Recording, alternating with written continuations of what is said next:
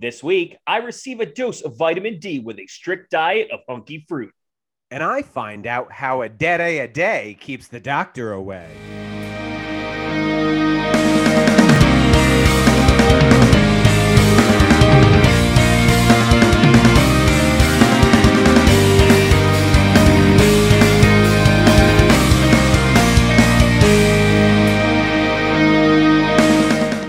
Hi, I'm Kyle, And I'm Garrett. And we watch anime.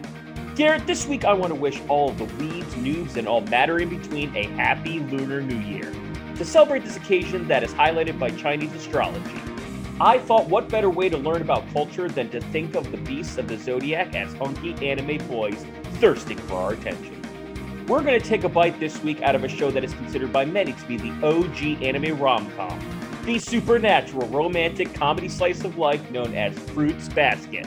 But before we begin, Garrett, what are new fans going to be expecting from this show? If you watch the first four episodes, you can expect not to see any fruit and or baskets. Yeah, you would assume they're like with all the animals being around, there'd be more, like, be more like a meat themed thing.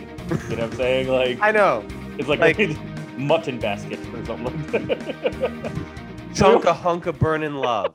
So uh, we want to thank everybody for listening to us on our host site, anchor.fm slash Womble Podcast, or really anywhere your podcast is found. But make sure when you do, you give us a five star review. It really helps elevate our com- ourselves in the conversation.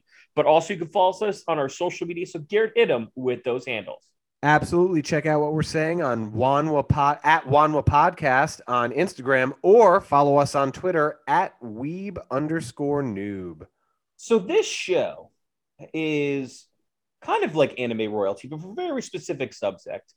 Uh, we're going to be talking about a show that I've always seen in Barnes and Noble. Barnes and Noble really wants you to read this manga because this is kind of the probably would be considered the most quintessential girl read Okay. out there. Um, but I would think it's, you know, but I still think for everybody out there, it's still kind of an endearing story, very slice of life and fun. So just to remind everybody, we're watching the show Fruits Basket this week. So if you're wondering how that's pronounced, yes, the word fruit is pluralized, but the word basket is not. So it's Fruits Basket, which is a very interesting name for a show.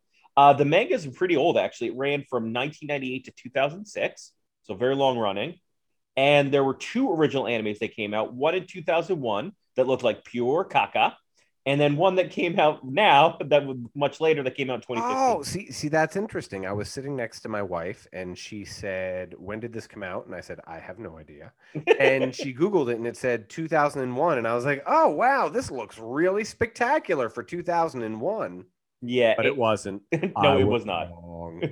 Yeah, well, that's I think that's the thing. They wanted to, they basically wanted to do a redo because they did everything right, save for how it looks.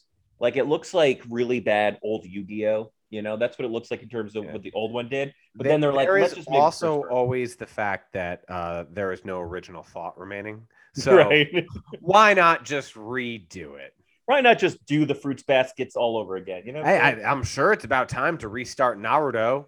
Oh no, Gary, you've just started. The the signal has been said. Get him! oh, God! Ah, Ah, ah! ah, ah, no, they're all running at me with their hands behind their backs.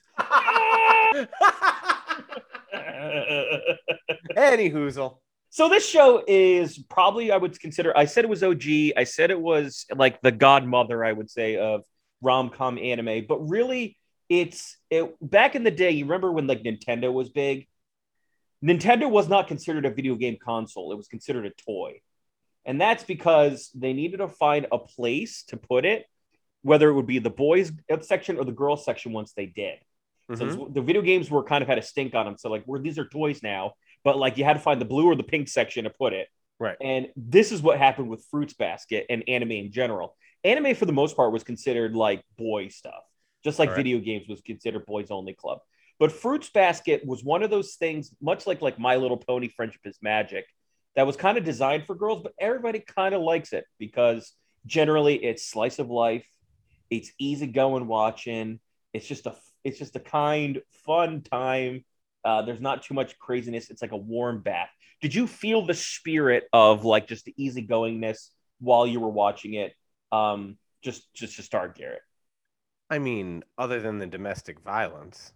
That's true. There was a little bit of a little bit of a, a you know a, a swing by the ankles kind of thing that if that if it was done for someone younger than 15 it would be considered you know right and and not in the direction that you might think it would be no um, and, and against aerodynamics would cause you to lift you off the ground so, yeah. i i suppose if pressed i could say yes i see how it just kind of happened and it was just going on and it was yeah. you know it was uh um, there's no grand villain here to beat, at least from what mm-hmm. I saw. There's mm-hmm. there's no quest prejudice, Garrett. Hand prejudice is the villain of this show.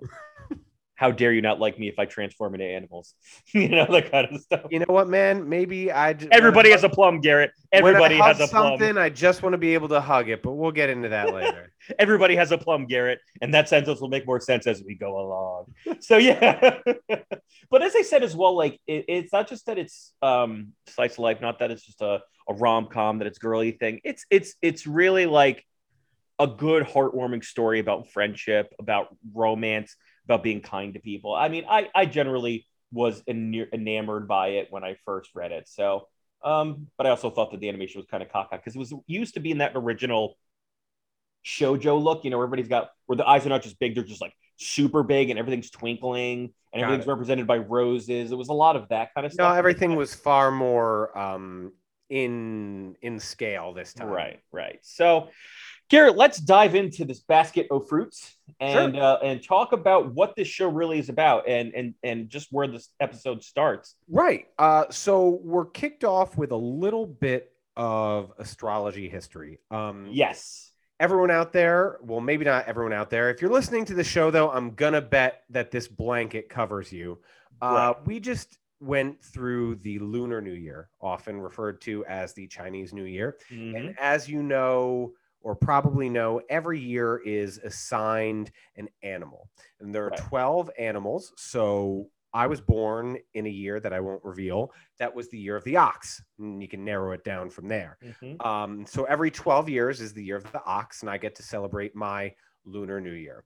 So the preamble for this show is that they talk about how these 12 animals are chosen. Mm-hmm. And before they're chosen, there's actually a 13th animal. It's the cat. And the mm. day before the animals are chosen, if I'm not mistaken, it's the rat who says to the cat, Oh, no, dinner's not tomorrow. It's the day after tomorrow.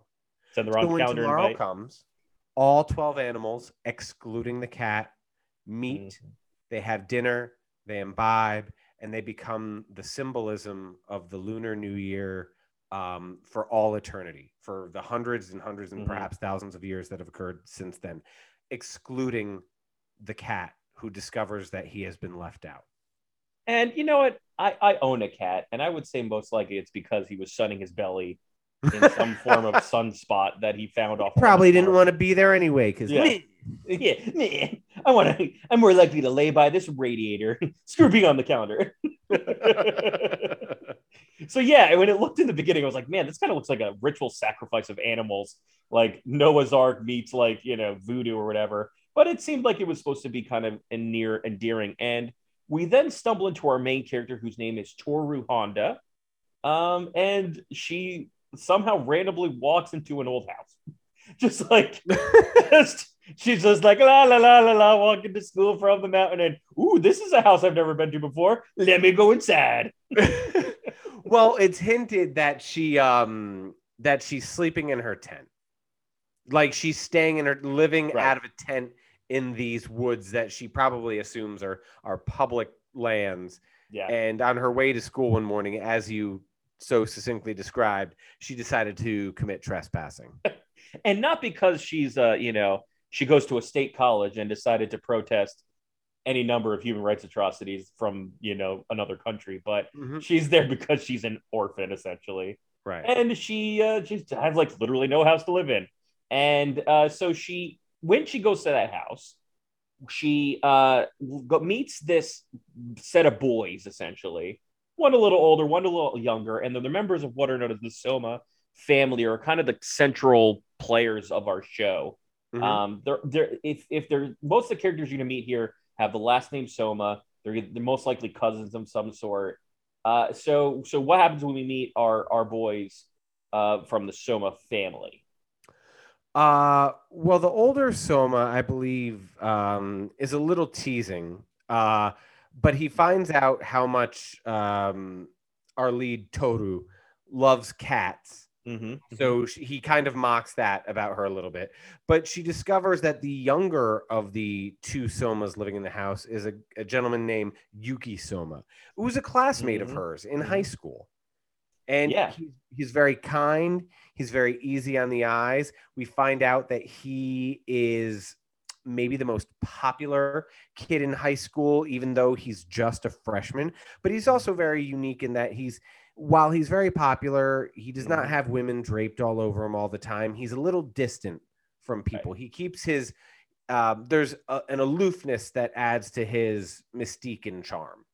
Yeah, and I would also say that um, you know one thing to note is that all of the the Soma family are handsome. They, they're the they're the handsomest family that exists in the world. Uh, but the first thing to note is that they bring up this story of the twelve zodiac animals again and again and again throughout the course of the story because there's some relevance to the story. But this when the when Toru's brought up the the idea of the the cat being left behind, she's one of the few people that like feel bad for the cat and Mhm. like n- and wants really badly for there to be that 13th year out there and so she like disregards her own birthday essentially right. and says i shall make the year of the cat a reality it's such a weird thing to be like a goal of yours Right. right like Right. I want to be. It's like me being like, I want to be born on a leap year, and it's like I'm already like in, in my teens at that point. It's like get over it. It's not happening. Like you know, the world is not going to change just because you want it to. But And, and Yeah. it's definitely like that type of behavior where you're like, I like the stuff that's not cool. yeah, exactly. I still listen to all my music on vinyl. That's like people who are like, oh, I it, of the of the my own zodiac, I'm in the Ophiuchus, which is like the thirteenth, uh, you know, of, of the ones that we follow, the Greek uh, zodiac. I would I would just like to uh, propose a kudos to you for for pulling that out of your. That's right. That's right. Astrology nerd. Uh, so basically, yeah. So she's she's a you know kind of the kind of like what we would call a dere dere. She's the she's not quite dumb, but she's just so carefree, She's easygoing, cheerful. It's kind cheerful and nice. Right. It, it, is, is it nice to see uh, like the girlfriend archetype not be so because she's technically the protagonist of the story. So she's not a vanilla snow cone. Mhm. She actually has some like thing to her, but she's also not like this quintessential tsundere dandere. She's the No, she like a normal person. she comes across a little vapid, but also there's like instances later where she could have the opportunity to be like catty, and instead Mhm. she chooses like support and girl power. Right. And you're just like, wow, a good person waiting for the other shoe to drop. And there's one thing I also wanted to talk about this interaction with uh, when she was talking about the meeting with uh, Shigure. Uh, and I don't think I brought this up before, but you might notice sometimes that when some anime characters are trying to be cool or show off, they do this very specific pose called the cool guy pose. Okay. So what you do is you take like, you know, the, the shape of the L that you normally would put on your forehead, Right. a la all, uh, all star. You rotate it 180 degrees and put it under your chin instead. Got it. You're, That's you're the cool guy framing your pose. face. Basically, like the Nike check is going under your chin, essentially. Yes. And that's the show that, like, oh, I'm so cool, I'm showing off. You and that's usually someone, your chin. yeah, it's usually someone being very braggadocious. And you'll see it a lot now in like anime fan TikToks who are all like 13, and you're like, how do you, you why do you use this? Yeah, it's like such a thing. And it makes me, it makes my weeb heart like kind of happy, but also kind of depressed that people are doing it. So Mhm. I don't know. But yeah, so we get to school and we find that not only is Yuki popular, but there is a group of girls that are like, get off that D, it's mine. Mm-hmm. And it was also really funny when they're explaining that, like, not only is he aloof, but like any girl that tries to touch him, he like Heisman's them. And then when they talked about him being the prince, they said he did like, and then not only did he throw her to the ground, but then he scuttled away. And he does like this weird like pirouette where it's like with his feet, which I thought was really funny for the prince scuttle, I call it. Uh yeah, so he's he's he'll he'll he'll face plant you if you saw if you decide to uh if you decide Right. to try to hug him in the Right. moment. So um yeah, so they go through the school thing, and and Yuki is actually like not that cold with her because She was pretty t- open with them, was very talkative to them. Mhm. Um, and so they end up going back home. For some reason, he talks about how he hates cats, which should be a huge red flag. uh, Why Right. that brought up? He's like, "Oh, that story you're talking about? Well, the cat was a big dum dum. Screw that thing. Cat was an asshole. Let's let's forget about the cat. Who cares? You know that kind of stuff." Right. and uh, and so all of a sudden, she they she goes into her tent. Oh, that's right. They they so they go back to their their house Mhm, by themselves and they see her walking in the woods. mhm, mhm. Okay, so the first time they meet, um, the first time they meet her, uh, Toru is she's walking through the woods. She stops by their house. Fine, whatever. Quinky dink. They go into they go into school. right. But on the way home that night, they see her walking home and they follow her and they discover that she's living in this tent. And so, you know, she's exhausted. And they're like, why don't you come to our house and hang out for a little bit? So she goes to their house and they hang out for a little bit. And they hear this noise. And she's like, oh no, what was that? And and, and Shigure is like, uh, I don't know, probably like a cliff collapsing. And she's like, oh no, I hope it wasn't near my tent. And he's like, no way, no way, it's near your tent. And it absolutely covers her tent. and he laughs at her. He's like, he laughs at her homelessness. Yes. What a d bag. He's like, I you're living in a tent, you freaking homeless person, Now- you now homeless in- orphan. Keep in mind, these two boy cousins who are living together are absolute slobs. The kitchen is just filled with garbage. They they're they don't they don't show this, but they are definitely eating PBJs like Mhm. every night. hmm that's right. And then, so she's like, not only that, that she's living in a tent, but she's been like protecting it from all manner of typhoons over the past uh, past couple months. And she all of a sudden gets a really bad fever, and and so she's like, but my mom's pictures in there, and it's like covered in this like landslide and all that stuff. And then while she's like in a weird fever dream, you see him go, I'll, Yuki go, I'll take get her picture for her. He's like, Oh, you're gonna dig it out all by yourself? He goes, Who do you think I am? And all of a sudden the door opens and you see just like thousands of mice behind him and stuff like that, just like Right. All over the place like that. And you're just like, okay, so apparently he's a rat man. And I don't know. Apparently, uh, Willard is yeah, apparently. Willard. and so it's it, it gets to the point where you you start to see the Somas are taking a liking to to to Toru. Toru's kind of liking them. Wait, you have a terrific note here. Yeah. Move the blanket when you talk, damn it. Oh yeah, she's got a really bad fever. And the entire time she's explaining how she's an orphan and like no one like cares Yeah. for her, she's just like doesn't move the blanket from her face, and she's just yeah. So like she's like she's like so uh, I was an orphan when I was a little kid, uh," and like move the blanket, dang it, pick up Junior. oh man. And then all of a sudden now they're like, okay, just stay with us. You, you might as well Right. stay. And of course, in her dere dere way, she's like, no, I can't possibly pose on you. Yeah. And then she trips on a board and accidentally gets into a hug. And uh, what happens, Garrett? Poof, smoke, and Yuki is gone, and all that Mhm. remains in his clothing is a rat. on the oh, ground. no. A rat who constantly looks embarrassed with that embarrassed sweat. Right. You know, Yeah. like the one droplet of sweat that's supposed to mean he's embarrassed. And then there's also another cousin that shows up named Kyo who decides to jump through the roof. Mm-hmm. Ano- another hug befalls him because she doesn't want them to fight. Yep. And what? And he turns into a cat. That's correct. And then she accidentally falls into Shigure, and he turns into a dog. And then it's like that. The episode ends with like, okay, now they're all animals. Ta-da, the end. So, so let's pause for a quick second because Sure. now we're left with a whole bunch of questions. Why are these? Why are these dudes animals? Right? And let's first talk about the name, Fruits Basket. Why is it called Fruits Basket? You're probably wondering.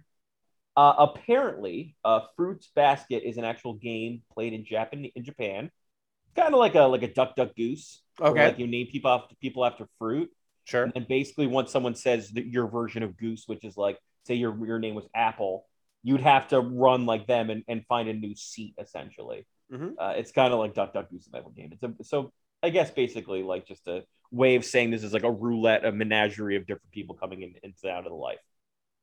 The second thing is that, um, you know, this would kind of be considered reverse harem. Would you say that Yes, generally- absolutely. But I would argue that in our in the case of this show, that it kind of doesn't fall into the same tropes that harem tends to do, even reverse harem tends to do, which is that uh, it's not very ecchi, although there is you know some, but not really sexualized nudity. hmm Uh, it's less frenetic. Like when you watched uh, Yuna on the Haunted Hot Springs, the Yep. boobs are flying at you a mile a minute. Like hmm you watch that show and it's like just like pow pow pow pow boobs butts boobs butts boobs butts so frenetic and this one like takes its time with the romance it allows itself characters to develop a little bit before you they have like a nude encounter and stuff like that Sure, sure. and usually it's a very specific reason why nudity happens so do you feel that like did you feel Well, like you I were mean, getting into nudity another happens yeah here, guys. Whenever they reappear back to Mhm. their human form, they are naked with their clothes on the ground. Mhm, Which, by mhm. the way, I appreciate the continuity Yeah. because if you turn into an animal, the clothes will be draping all over you. So Mhm. when you reconstitute yourself into a human, you should be naked. You should not be clothed. Mhm. I appreciated that. Yeah, and, and I think what's also cute about the story, what the idea of, is the idea of incorporating uh, the Chinese zodiac into the story because we haven't really saw an anime that really leaned into Chinese things all that much. Sure. And uh, yeah, and as you mentioned, like just so people know, yeah, you said it's a 12 year system. East Asian countries generally that are connected to the culture of China, the Lunar New Year. Now, I would I would love to say that it was I timed doing this show based on the Lunar New Year, but that would be a complete lie. That was This pure was luck. complete pure luck and happenstance that these shows, those two instances came together in the same place. But what they try to do in the show, which is kind of cute, is when it comes to your given animal, which is kind of weird compared because like I can understand the Greek zodiac where like one month equals a specific personality. To say that everyone born within a whole year span is essentially the same person Right. is A. Gr- a. Greek person would tell you that they perfected it. right? If you've ever lived in Astoria, you Astoria in New York, Yeah. you know exactly what I'm talking about. Do you know mathematics? We created this.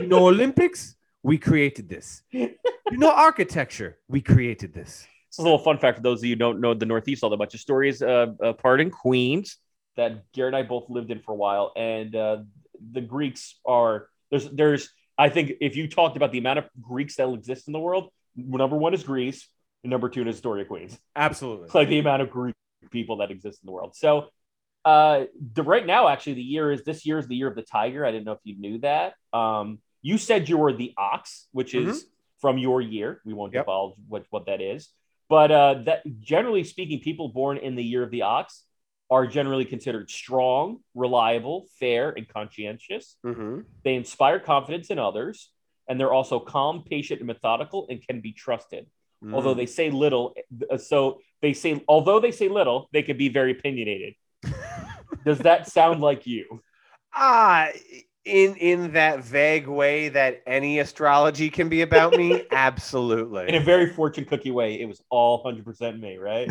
Yeah. and then for me i was born a year before you and i'm the year of the rat Mhm. and i remember when i went to chinese places i was hoping i was going to be the cool one like the dragon or the tiger i didn't Yeah. even accept like dog or Yeah. something cool but i ended up getting the rat just like i'm a yuki basically and and what they say is we're ambitious work hard to achieve the, our goals which who wouldn't do that right Right. every, every all other 11 animals are complete lazy bones joneses uh Those other all- 11 animals must be millennials millennials. and they're also considered charming talkative and easily make friends Okay. especially if they like anime that's not Yep. in there but okay and although they are gossipy which i don't think i'm gossipy they're very private about their personal life and devoted faithful close friends i would say as you said in a vague fortune cookie way that sounds like me too Sure. So- Now let me ask you: Do any of these actually like call people out for being a dirtbag? Like, Well, they do have like bad traits. And if you go to like if like when I tell you that if you go to the, the Chinese buffet that I used to go to, Yeah. had a, the every mat had the zodiac on it and Right. explained like not just like what you're good at but also what you're bad at kind of like with the Greek zodiac where like they say with like Virgo like what I am it's you're a you know you're very well organized and and and thought provoking but you're also very a per- over perfectionist and all that stuff so there's Yeah. always like an overdoing your rat my ratness gotcha. As long as I'm not the snake in the show, because it is a semen. It has been it has been animated like this goopy headed worm, and it's very weird. so let's talk about why this is happening, man. They're all animals now. She just kind of like runs out of the house with all her her hunky boys now animals in tow. Sure. And she goes to meet the, the post office man with a dog, a cat, and a rat. And uh, what's happening? What? Why is this happening? Every member of the Soma family possesses this. I guess you could call it a curse, but they they are possessed by the animal spirits of the Lunar New Year.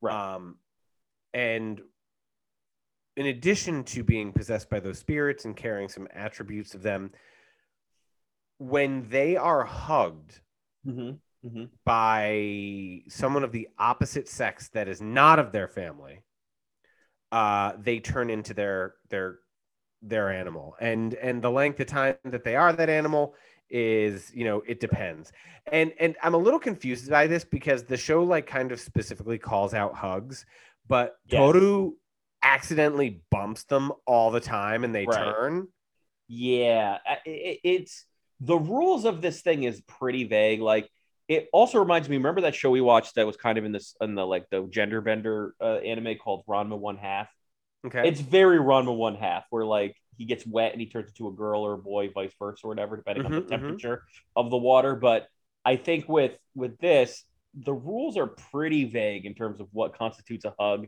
what constitutes contact, and they even brought it up in episode four. That like, what happens if you have sex? Like all of a sudden, does it become bestiality? All of a sudden, yes. Like they talk about the inconvenience of it because even Shigure when he's in the dog form. He's like, it's not like we get special powers or anything like that. It's not right. like we we can talk to our given animal, but we're also just just the animal. It's kind of annoying. Maybe maybe it's that type of uh, Mormon sex where like if you if you put it in but you don't move, it doesn't count as sex. what is that? Is that called wedding? I think I don't know, man, but they got to take off their special magic underwear to get there. I guess that's true. Yeah, it's just so they can be on their planet. But man, that stuff's weird. So eventually, eventually, you you know they, they're kind of like, oh, this girl's gonna be weirded out. We might have to erase her memories. The head of the clan, whose name is Akitos, might make this happen because it's happened in the past. Um, and so what we learned is that Yuki, the the young stud, the prince of the school, right, well, really wasn't supposed to be in this school because most of the time you should only be in a same gendered school because they don't want you transforming for no reason in the middle right, right. class. And whoopsie daisy, what happens? She keeps bumping into him because she's just so clumsy. And Absolutely and so they keep changing. And so it, it's kind of like a foil to get the story going that like every single one of these people that she meets are burdened by this. Like you said it's kind of like it's more of a curse than anything else. It's not like mm-hmm. they become better people by doing this transformation kyo being one of you know. And it's really about the idea of like her overwhelming kindness. Like you said she's such a good person right. that everybody who she meets in this gets a sense of like affection for her, whatever mm-hmm. that might look like. And they also know kindness. Like they always thought that they had to hide from the world. And she's the one that allows them to feel like they can just be themselves. Like, sure. Uh, a little bit yeah. more about uh, Yuki's decision to go to that school is in true, like, teenager emo fashion. Right. Basically trying to pull away from his family. So he had to right. fight to go to the high the mixed uh, sex high school that he's in. Right. And his cousin, the cat who comes along, he was actually accepted into the all boys school. And then he disappeared for four months. And he keeps, when everyone asks where he was, he keeps telling them he was training in the mountains. Right. But then every time Catboy tries to fight his cousin Yuki, he gets his ass whooped. Right. Um, but now that he's back, he doesn't want to go to the boys' school. They're saying, okay, but you have to go to school. So he now too is going to attend the mixed gender school. And he's like your classic tsundere, but like a male version of it, right? Like everything he says is an insult. Everything yeah. he says is like, "How the hell you you know you don't know shit about me. You don't mm. know me. Uh-uh, you ain't bad. You ain't nothing. You ain't nothing." Like that's his jam all the time. Mm-hmm. And it's kind of different when you hear it out of a guy's mouth versus a girl's mouth and stuff like that. He's not going like back, back, back, back, back, and look at my panties, back, back. Like it's a very different thing. And so, and you kind of learn throughout the way that like Toru went to the school because he wants to escape his family, but Kyo wants to beat uh, Yuki so that he can be part of the family because he's that mythical 13th uh, uh, Zodiac member who can't Right. make it. So, so it's an interesting thing. As I said, it's not really like, um, you know, it's not really like it's like a like heavy peaks and valleys, right? The conflict is very small. It's very shallow, and it pretty much resolves itself in pretty quickly throughout every episode. Mhm. So, and that's generally what happens in, in the second episode. It's just kind of learning more about the backstory and all that stuff. So, um, we start episode three, and I don't think we've talked about school festivals as much. I don't believe we have. Have we? Like, we The about only sports festival we talked about was was it last week or the no? It was two weeks ago yeah. where there's the haunted school. Yes. and there's going to be like an arts festival and the gymnasium collapses and they're like well we just can't possibly cancel the festival i mean it's Yes, really it's that. and it's actually super important. And I think what you'll find in most anime, and this will usually happen as like later arcs, but for some reason this one's like right away, um, right when you know like certain characters, is that what happens in these shows, and I don't know if this is a real Japanese thing or if it's just an anime thing, is every class has to come up with some sort of attraction for the festival Mhm. and they usually decide it as a class and it's usually something you can actually like get outside people to come in and participate in and a mm-hmm. lot of anime shows classes will choose to be like a maid cafe and all the students will dress and this is your opportunity to see girls dressed as maids for this episode or some will be like this is going to be a haunted house and everybody's going to dress as ghosts when you come into our class we're going to scare you and so it's kind of one of those things that like it's surprising that we haven't really come face to face with it because it's very common. Like it's a very Right. common trope in anime is the festival arc in which you take the opportunity to stop to do like to run a store essentially for for the town uh for the sake of like school pride or whatever like that or class pride. So Right. yeah.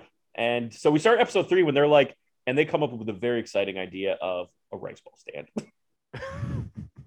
It looks like onigiri Yeah, yeah. They called it rice ball in the in the translation, but yes, it's onigiri, and it's like the most boring conversation. And they're like, she's like, "What if we had like three different flavors and three different types?" And the girls, who obviously are there just for Yuki's Johnson, is just Right. like comes up with them. They're just like so over overdue with the like the thing. Man, what if she decides to put like, pu- you know, like plum and kelp in it? Like, what a bitch! Like, Look it off it, ladies. doesn't she make like scape onigiri or something she makes some Yeah. sort of green onion onigiri Chive.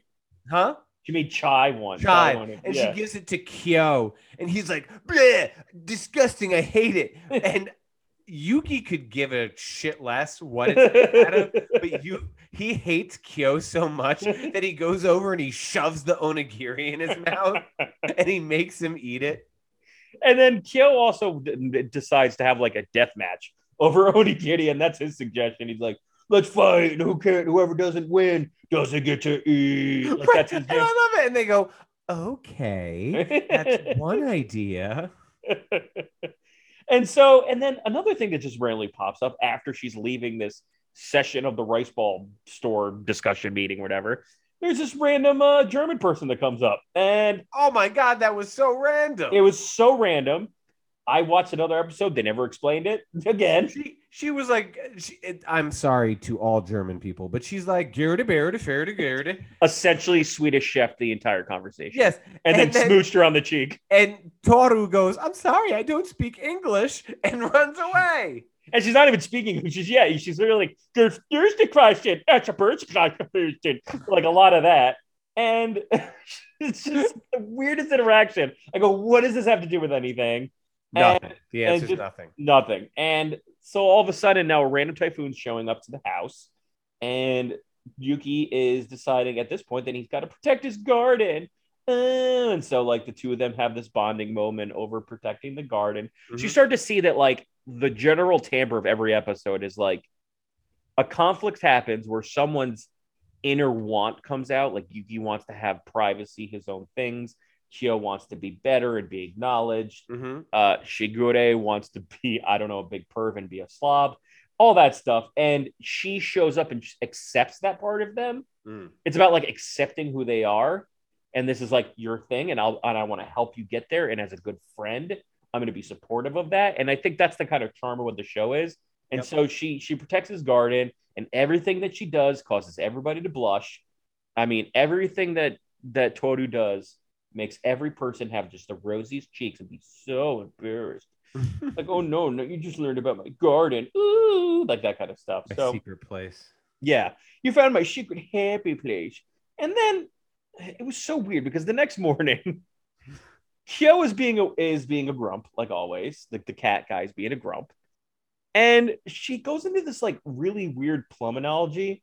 Analogy. Did you? I I I feel like I eventually understood it, but like I missed it. I'm I'm not I don't even recall the plum portion. so folks let, bear with me on this because i may butcher this completely and you may get up my butt for it so once again fair warning don't know if this worked but she's like packing the onigiri and she's like everybody has a plum an umeboshi so to speak which is more of a sour plum you'll find it as a topping usually on onigiri and everybody in the world is like this onigiri Okay. Everybody thinks they suck ass. They're just plain onigiri. They don't feel and think they have any flavor or anything to offer the world. But every single person does have a certain something that they have, but it's on their back. So they never get to see it. Okay. But other people get to see it. And they don't they don't until someone tells them that the plum is there, they just think that they're boring or an onigiri. Is it so it's like a tramp stamp? I love that's what you took from it. No, Garrett, it's kindness. Kindness is the Oh, idea. oh. well, ultimate kindness is a is like a Is a set tramp of dangling cherries hanging above your bunghole. and if you're and you if you don't have kindness, it's a tribal tattoo. so the idea, I guess, what she's trying to say through this, like, and they also like did this graphically with a bunch of like onigiri like shaking alone and like, like in this like weird like like graphic uh, cinema- cinematic, and like on the back he's this like tiny pink dot, and it's just trying to say like everybody's got something that's kind about them that they offer the world that's compassionate about people, Sure. but they don't. But it's very rarely that anybody gets to see it themselves. I thought it was endearing. I just thought it was a really stupid way of explaining it. Mm. And that's generally what we find out. But then we end the episode with meeting a girl who's going, Is is is my is my Kyokun there? Ooh." I'm sorry, is she Elmo? Kind of. You you were like Elmo wants to know where Kyo is. Get around. Except if it was Kagura, I would be sure happy to tickle her anytime she wants. yeah. so so tell me more about Kagura. So Kagura is this very shy girl. She hides behind the tree because she's like, I've been looking for my Kyokun forever, our cat boy. And she's been like, Oh, is he here? I've been looking for him. Everything. He's like, she's very calm. She's very meek. She's very polite. She calls him Kyokun because she thinks so highly of him. And as soon as she gets in and she sees that his her beloved Kyokun is there, she proceeds to beat the ever living shit out of him. and and uh, so I don't know. Did you experience? Do you remember this this episode? She's like, I miss you so much. Boom, boom, boom, boom, boom. and they queerly, classically explain this as you know how people pull hair when they like someone on the playground. right. This right. is like the most extreme extent of that. And I was like, "Is it? Is it?" And you kind of grow out of that when you go into into into your teens. I hope so. Yeah, And- but I mean, she is just like pummeling him. I mean, Yeah. and I, you have this great descriptor here, like Petey Pablo. She's swinging him around like a helicopter. Like she's like, "North Carolina." Come on and raise up. I wish kids knew who Petey Pop was. No, it's like, Who's us? Us? Us? there." You know I- what? We're we're just we're, we've hit that stage in life where just, I mean, what was it like three or four years ago? I think it was Um, like in the year of the of the tiger. This Missy Misdemeanor Elliott uh, performed with like Right. a new artist, and they were like, "Yo, who's this new rapper? She's hot." And like our hearts died a little. my favorite actually there's an even worse story than that it, which i agree with you that's awful is so kanye brought paul mccartney Oh, on yeah, the stage yeah. And all the young people were like man kanye's so nice to bring this paul mccartney man he's going to really help this guy by doing this and everyone was like everyone older than like 25 was like what how do you not know paul mccartney is but apparently, uh, Kagura is a, a Sohma too. She is a cousin. Were you creeped out at all by the cousin loving uh, aspect of Kagura? No. Uh, so there's a terrific cousin cousin loving skit on Saturday Night Live. Yeah. Um, Bill Hader was the host, and it's like the Kiss and, Kiss and Irish Rose dating show. and it's like the three women are hiding behind, like you get to ask them questions, but you don't see them or anything. And Right. he finds out that like um, Kate, uh, who's the very popular member of SNL, Kate, Kate Oh, McKinnon? McKinnon. Uh, that Kate McKinnon and Cecily Bryant are like his cousins, and and Aidy Aidy Bryant, or sorry, Cecily Strong, Aidy Bryant is Mhm. like, oh my god, cousins. I, I must be in the the lead now, and he's like, oh no, like th- th- he's so into his cousins. It's a it's a really terrific sketch, and I I suppose that it depends on how distant a cousin you are. Yeah, they don't explain like who, like the family tree of the Sohma family. It's just that they're all cousins and they have this weird affliction to them.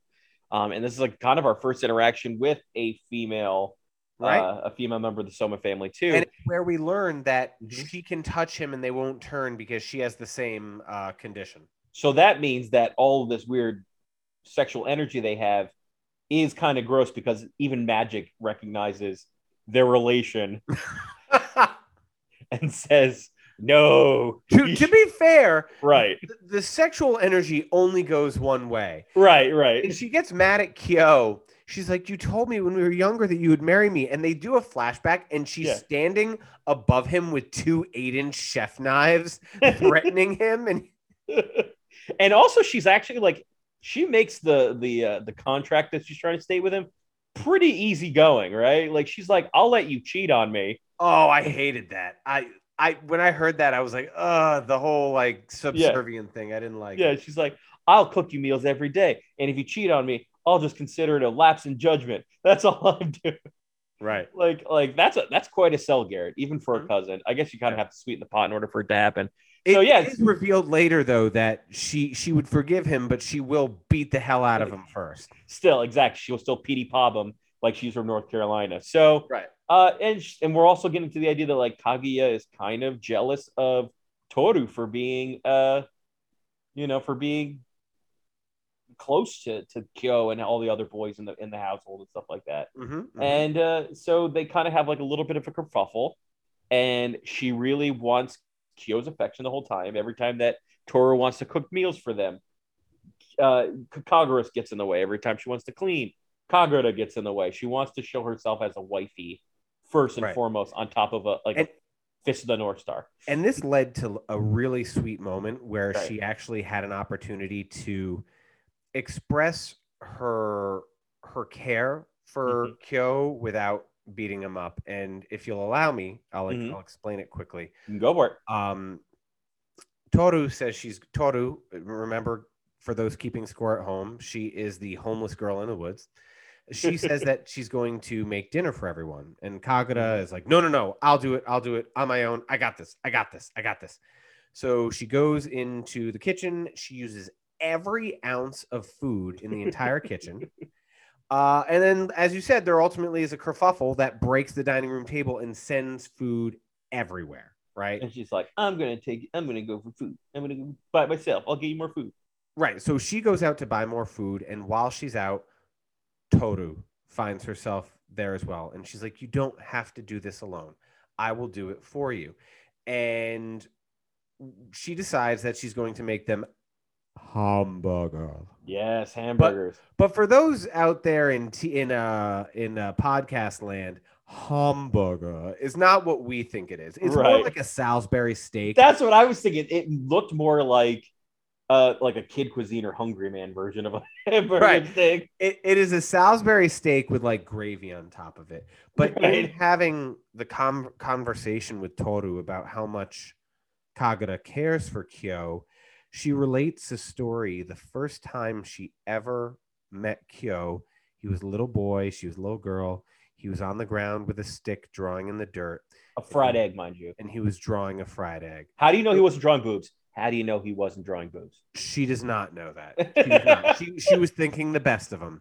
Right. And so when they serve the hamburgers to everybody, uh, I wish I was Kyo because his had a beautifully fried egg on top of it. And when Oh, he yeah. sees it, normally he's very strict with his rebuffing of Kagura's like Right. um, her behavior. But when he sees this, you almost see this sort of thoughtful, quiet smile, and then he Mhm. breaks the yolk and, and digs into his delicious meal. And it's a very, yeah, it's a very sweet, endearing story of people who are essentially alone, right? They all are lonely in their own way, and they find family, comfort, and support through the idea of just accepting kindness and, and all that stuff. It's a very endearing story. So while it, it- you know, you would think of harem as being about people fighting for affection, this one is accepting affection as it comes, right? And and, and Right. offering it in return. And I think that is a very endearing part about the show. So for those of you out there who are thinking to yourself, "Oh, is this just like another harem or reverse harem?" I would say it's way more than that. It, it, it Mhm. kind of it kind of is a less uh, eventful version of like Yamada Kun and the Seven Witches, like very much that you know telling good life stories through the interactions and interplays of, of different characters. So, um, yeah. So ultimately, just like kind of a funny, easygoing rom com, so to speak. Yeah. Uh, so what I'm gonna do is what we do every week, which is the first of the questions is: Would you keep watching this show knowing what you've seen so far? I don't think I would. Okay. I think that I certainly appreciate that chicken soup for the soul that you feel it Right. Uh, but I think my time is uh, best spent consuming other forms of media. Also, you would prefer hamburger over fruits baskets, right? Is that what you're saying? I would like to. Okay, here we go, Cal. Why the hell is it called Fruit Basket? oh no, I think I've explained it before. Fruits Basket is like a, a kids game. Uh, Oh, that's played- right. That's, That's the right. Duck Duck Sorry. Goose. But it's still it's still interesting Well, that that that so here you go. It's so abstract. Right. you spent five minutes explaining it to me, and I completely forgot. exactly that's what I'm saying. It it it honestly means nothing. I explained it and it Yep. still registers nothing to Might me. Might as well I call even- it Yosemite. right. Someone goes on HBO. I was like, wait, this is not what I was looking for. ah, see if you can pick up that newsroom reference. so I, and and I think for me, I I generally don't gear towards slice of life romances. I think Yamada Kun was was the last one I actually list, mm-hmm. watched. I would give this one a little bit of a glance, knowing that it has some finalization to it. It's not one of those slice of lives that ha- it's, it's just not dynamic.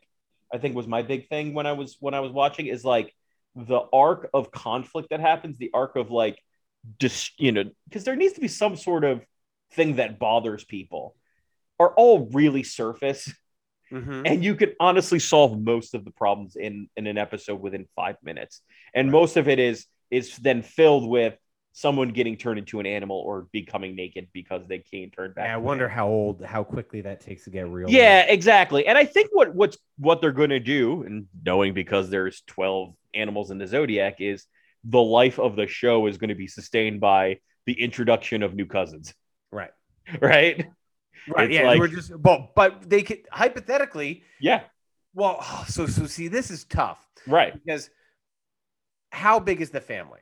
So Yeah. there's 12 zodiac animals. 13 now because if you uh, imagine one's a cat. including the cat. But can you have doubles? And maybe you can only have 13 per generation, but that really right work. So that okay, so that would be one point of interest. That would be an episode. Yeah, I- and, and when he goes like when he says like, "Oh, there's another person. Would you like? We have two more females in here. Would you like to know their animals?" And she's like, "No, just thinking about their their animals. I just like the anticipation of what that is. I think." Just like Zanpakuto sword reveals, you know, and Yeah. what devil fruit does this guy have? There is some int- intrigue into like the unpacking of what someone is, Right. and also that their character is tied to their animal is Mhm. kind of nice because they say Kagura is a boar and boars tend to charge full speed into what they like, even if they're aggressive about it. So Sure, it's like sure. that kind of like fun. Like if you watch someone being very bunny like, you're like, oh, that one's obviously a rabbit, you know, Mhm. that kind of stuff. So I think for me, it's the planned characters, the kind of overarching story. You know, if I'm feeling like I hate humanity, I'm feeling pretty misanthropic, this is a good salve for that, you know? Sure. So what we're gonna do next is what uh, the second thing we do every week, which is our Weeb and Noob score. Our Weeb and Noob score doesn't signify a show is good or bad. In fact, we say anime, all anime is good. Watch anime, please do it. This is really our our excitement for you, the listener, to watch it based on our level of experience with it. So Mhm. I speak to the Weeb perspective. What does this show mean, or my excitement for other Weebs to watch it? And Garrett speaks to the new fan. What is that person going to experience? Is this something that's going to explain anime, going to make it feel better for you to watch it? So um, I'm going to start with this one. And I think just for Weebs in general, this is just like I, I feel like I'm doing another guilt score. I'm going to give this an 8.5, specifically because I know that we're two white dudes in our year of ox and rat. and neither of us, this is not our cup of tea. But I also recognize the importance of the show to the weeb culture. Fruits Basket is such a famous romance. Sh- it's like one of the most famous slice of life romance stories that if you're a weeb, give it a shot. Don't let, you know, two old fuddy duddies tell you not to. So I would say, even so, watch it more. So for me, for weebs out there, for a longtime fan, it's an easy list. It's an easy watch. The manga's probably easy to get into as well. So I would, and and, and it's it, it was enjoyable, albeit not dynamic. 8.5 all the way. And that I would kick out of bed. Garrett, what would you give it for your noob score? I would give it a six. Mm, mm, There was uh, nothing to come running towards. mm, When I mm. turned off that last episode, I just kind of slapped my hand on my knee and I went, "Well, that happened." Uh, no, to, but to be serious, guys, uh, let's break it down on a more technical level. Uh, this 2019 version, the animation is fine. Um, it was a little refreshing. I mean, hey, look, it's not often that we dip in the sub five, and th- there's a reason for that. It's Right. The show has to offer something. There will be a show eventually that Kyle will show me that not spitefully, but that I will legitimately give a three or a four. But this Mhm. was more than that. This provided some story, provided a little bit of intrigue with the um, the different lunar characters. Uh, I just don't think that there was enough there to drive a storyline that would be interesting that you would want to come back to. Yeah. Uh, it just it just wasn't there for me, and and Yeah. that's a personal choice. You know, and and it makes you wonder how soon they're going to shoot their cousin load. And I mean that in a not weird way. I mean that in the how quickly are they going to run blow through all the 12 cousins or 13 cousins, right? Like how soon are they going to blow through that and can they sustain it? Um, and maybe we're both wrong and it gets like amazing and super awesome in like season two. So, you know, we're also speaking from it from a very specific um, subset. So, older fans, definitely something to check out. Newer fans, definitely, I agree. This might not have the dynamism that really that would that would keep your attention if this is not necessarily something you watch on a regular basis. So I think a pretty consistent score overall. So uh, as we uh, go off to the night, we and try to avoid hugging our significant others for fear of turning into animals. It is always important to hear your thoughts. Is Fruits Basket the type of delightful romance comedy that just hits that sweet spot that makes you just love kindness and love love all over again? Do you like it for its humor? Do you like it for its romance? Do you like it for its hunky hunky boys that become cute cute animals? Or do you think it's just a little too boring, a little too less dynamic, a little too nothing? Let us know in the comments below because we want to continue the conversation, especially for show, honestly, as important as Fruits Basket to the overall anime experience. You can follow us on all of our social media, uh, especially on uh, Twitter at Weeb underscore Noob or on Instagram at Womble Podcast. You can also follow us on our, our host site, anchor.fm, or anywhere your podcasts are found. But make sure when you listen to us, Garrett, what do you want them to give us? I believe that's a five five five five star review. That is correct, with a side of uh, whatever uh, Chinese food that comes with the uh, the lunar calendar placemat. Uh, so we want to make sure that you know you go home delighted, that you've had your fill of fruits. So Garrett, what is your final thoughts on this show? My final thoughts is that when you're looking for a great experience with a sexual partner, no matter who they are, you want them to be regal in the streets and a brown boar in the sheets. like my girl Kagura. Probably one of your best, man. So we're gonna, so we're gonna be hugging each other and changing into animals. We're gonna be crashing the ceiling to fight Yuki again. We're gonna be covering gardens with Toru. All in all, to wish you all a fantastic. See you next week. Take care, y'all.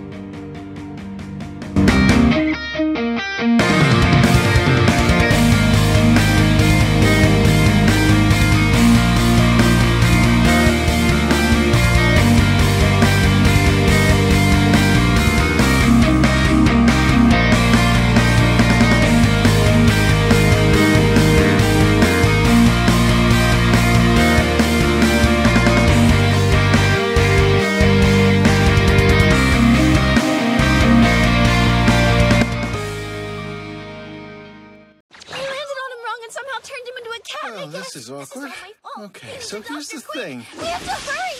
Rhonda!